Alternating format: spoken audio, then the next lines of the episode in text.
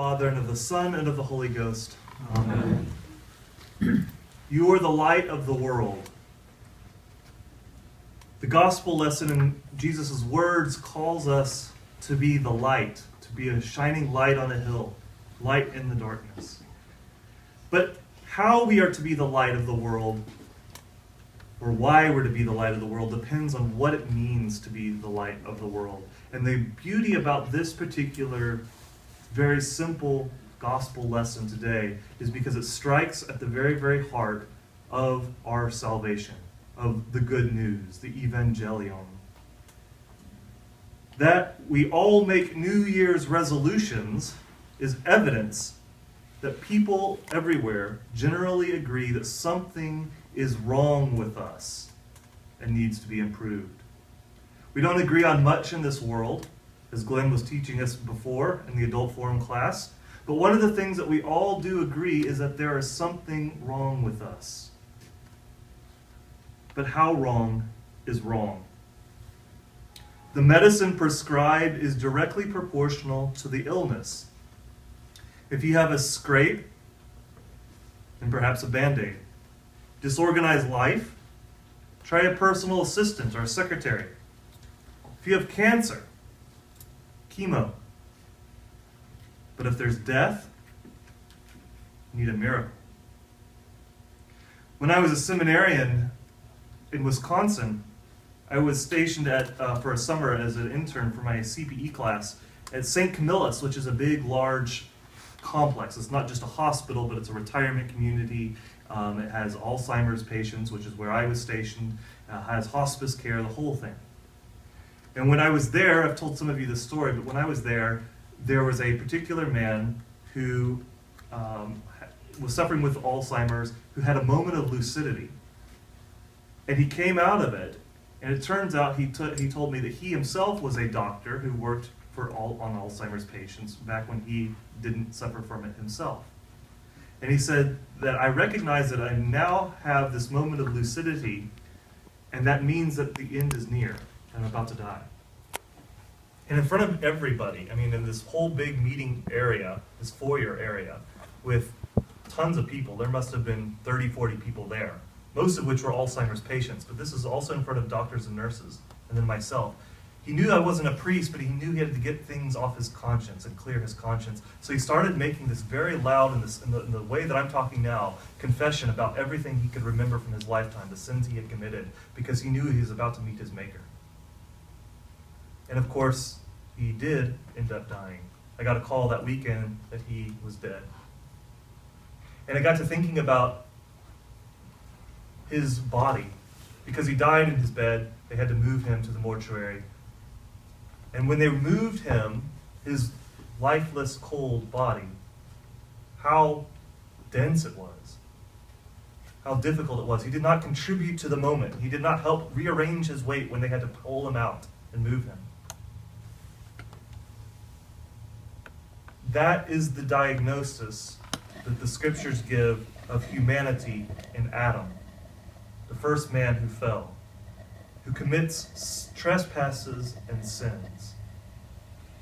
To trespass means that we have stepped out of bounds. We, can, we have stepped from light into darkness. The first one of us, first Adam, used his free, free will for the first time to step into darkness and where we are in a place devoid of light, we cannot see to get back in. Some of you might know who M. Scott Peck is. He wrote a famous book back in the 60s called The People of the Lie. He was a psychologist who was overwhelmed with um, not only awe, but also fear because of the certain, certain type of people and their psychological cases he had to deal with.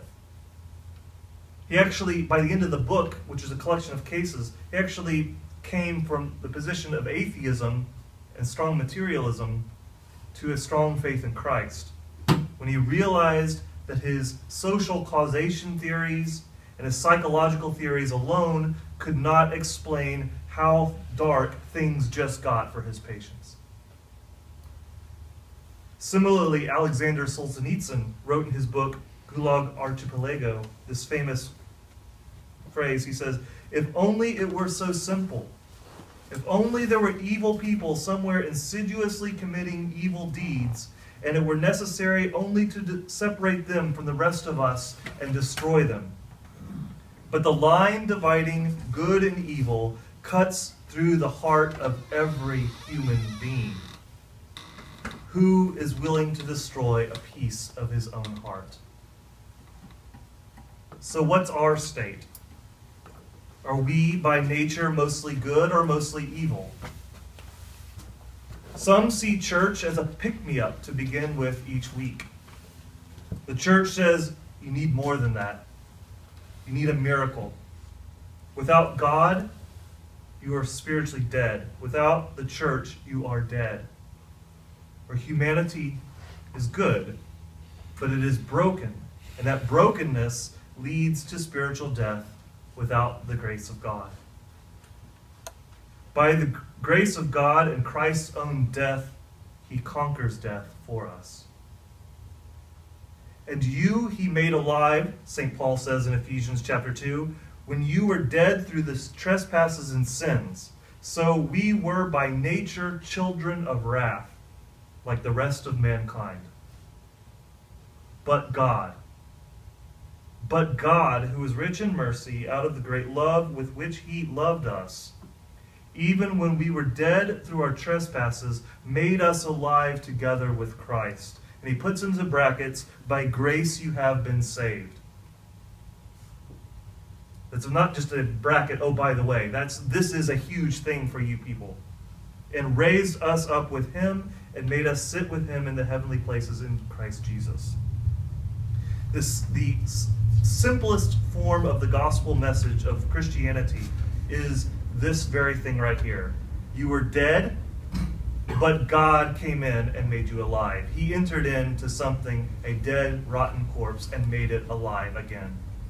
Not a sick person, not a person who needed to get their lives organized, not somebody who needed a pep talk at the beginning of every single week. A person who recognized that they were dead, and now through Christ they are made alive.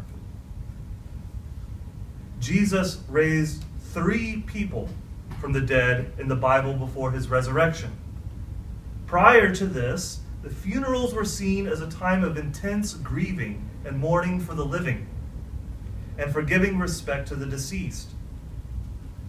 In other instances, of course, they were to celebrate the life of the deceased. But these types of funerals in Judaism prior to Christ don't do anything in and of themselves. They are for the living, not for the dead. But after his resurrection, saving, of course, Our Lady and those who are alive at his second coming, all of us will experience physical deaths, but which are now to be seen as passageways into everlasting life. Jesus comes to every single one of us right now in this room and says about that type of funeral, I'm shutting those down today. Catholic funerals are occasions to pray for the departed's journey into heaven. So, how does Christ transform death into life? It starts with how his divine nature deifies or sanctifies or transforms his human nature and how his humanity deifies common matter. Material you, as Catholics, should be familiar with, such as water, bread, wine, our very words, our thoughts, olive oil for anointing, frankincense, which we would use if this, this church would allow us to do it. and of course, all of us, people ourselves. That's what it's all about. Jesus himself quoted Psalm 20 or Psalm 82, where it says, "You are gods. You are all sons of the Most High." The initiation, of course, into this is the baptism, which opens up for us this economy of grace or the sacramental life. It is our gateway into the kingdom of heaven. Paul again in Romans chapter 6 says, Do you not know that all of us who have been baptized into Christ Jesus were baptized into his death? We were buried therefore with him by baptism and death, so that as Christ was raised from the dead by the glory of the Father, we too might walk in newness of life. So Christ's death and Christ's resurrection now become our death and our resurrection. Our earthly life now becomes our heavenly birthday. The false teaching that's so prominent today among Christians, particularly in America, that baptism is merely obedience to a command given by Christ is not only unbiblical, you can only need to look at 1 Peter chapter 3 verse 21 where it literally says baptism now saves you, but it is also totally and spiritually bankrupt. It leads to a total denial of the very nature of our salvation itself. Anti or non sacramentalism is, according to Father Stephen Freeman, he put it so beautifully. The irony should be missed. He says it's a collapse of the world into an empty literalism of secularity. Anti or non sacramentalism is a collapse of the world into an empty literalism of secularity. Nothing is ever more than it seems. Thus, every spiritual reality, every mystery must be referred elsewhere. Generally, to the mind of God or to the mind of the believer. Christianity thus becomes a mere ideology. Faith, and not just faith in general, but faith in Jesus Christ and his church and the sacraments, is a vehicle to the deeper sacramental life. The sacramental life is a way of describing how the incarnation affects the entire world, starting from the interior life of the believer and reaching out literally to the very rocks on the ground and the water we drink. Our religion is more than just a collection of ideas that lead us to live a certain way. It is a church that makes us living members of the second person of God Himself.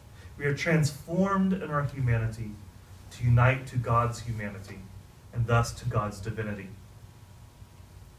Paul again, for by grace you have been saved through faith, and this is not of your own doing. It is a gift of God, not because of works lest any man should boast.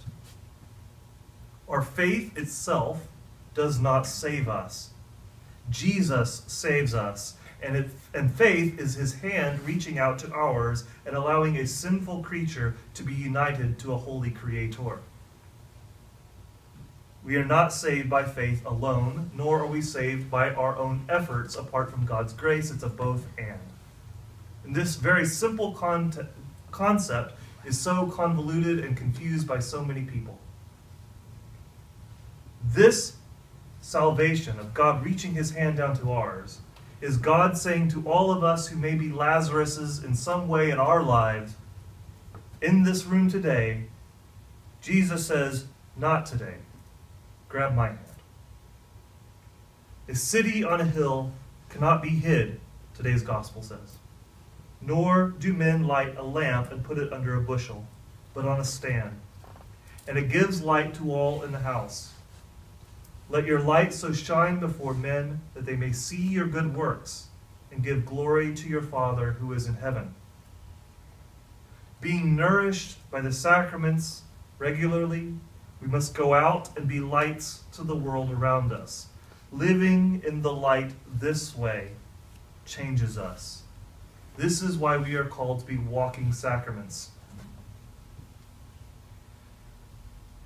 I want to conclude by a story about, or with a story of a deacon who just passed away this past week. And the interesting thing about it is that this particular deacon, who I never got the pleasure to meet in this life, um, had a, quite a legacy before him. And I know about it through his son in law who told me about it. As Deacon Ken, who's um, uh, who we're praying for at this particular mass, um, started off as a deacon, he was quite the militant, aggressive, hardline Catholic. I mean, he knew the rules. He evangelized. He was the, the a powerful preacher. I mean, he was just what you would think of as a dynamic deacon. but I'm told he had a rough edge. And his rough edge was not perhaps being as gracious or as pastoral as he later was. And it wasn't that you saw it and it was so evident in his life at that time when he was first ordained. It was because you saw clearly in the, his later years, right before his death just last week, how holy he became. And the story came up that there was a young woman who was involved inappropriately with another woman. And the story goes that um, she, even though being raised as a Catholic and knew better, was still wanting to do this because she, like so many others, associated her particular uh, attractions with her identity. And she expected the same association from everybody else because that's, again, what our media tells us again and again and again.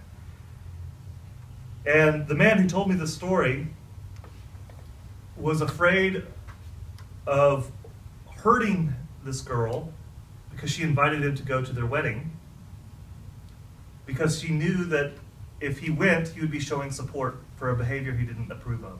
And that she knew, of course, that he did not approve of. But one of the things that struck me, and he asked for my advice what should I do in this situation? My advice was what the old Deacon Ken would have said, which was don't go because you don't want to be seen as approving of this immoral behavior. But the new Deacon Ken had a different take. And as soon as I heard it, my first instinct was to revolt and say, no, that's not right. But as I began to think about it, immediately I began to think, this guy's right. And this guy knows because he is on death's door. He knows that he's about to have his heavenly birthday and meet his maker. And his advice was for the, for the man to make his announcement to the girl and say, You know where your mother and I stand on this issue. You know we don't support you in this, but we also want you to know that we love you very much. And if it communicates to you how much we love you very much, we will be in attendance at this ceremony that which we don't agree with because we love you, not because we love what you're doing. And that is, to me, the wisdom of the prodigal son, which our Lord teaches. Remember when the prodigal son demands his money, what he's owed by his father. Of course, not really, but that's just the tradition. The father didn't have to give it to him. But he demanded what he uh, was owed by his father. The father fully knew that the son was going to go squander it on bad living and destructive behavior, but he went ahead and gave it to him anyway. Why? because the son would have gone out and found destructive ways to commit these things anyway, with or without the money. But the father wanted to communicate to the son that he was loved no matter what he, what, what he did, because of who he was, not what he did. And the sure enough in the story, remember the son goes out and squanders it, hits rock bottom, and when he finally hits rock bottom, when he's not even making money anymore, he can barely survive even being a you know working in the pig, working with the pigs, and having to eat the slop of the pigs, he realizes, I can't go anywhere else. But where can I go? I can go back to my father. And he does. And he thinks, well, maybe my father will take me back as a hired hand or a, a servant or something. And of course, the story is that the father doesn't do that. The father welcomes him back as his son, puts a ring on his finger, throws a big feast for him, and forgives him, and all is well. And that is the same kind of charity, the same spirit of love where Deacon Ken steps in and says, Here's my advice in this situation. It may be a little unorthodox, it may be not the old Deacon Ken's rigidity, but this is what Jesus would want because he wants that girl to know that the Father loves her. In this past week, Monsignor Steenson went to Kansas City to establish a new ordinary community of about 20 people. And the, uh, the unusualness of it all caught the, uh, the Archdiocese of Kansas City, I guess it's Archdiocese Diocese of Kansas City's uh, newspaper, and they went to interview him.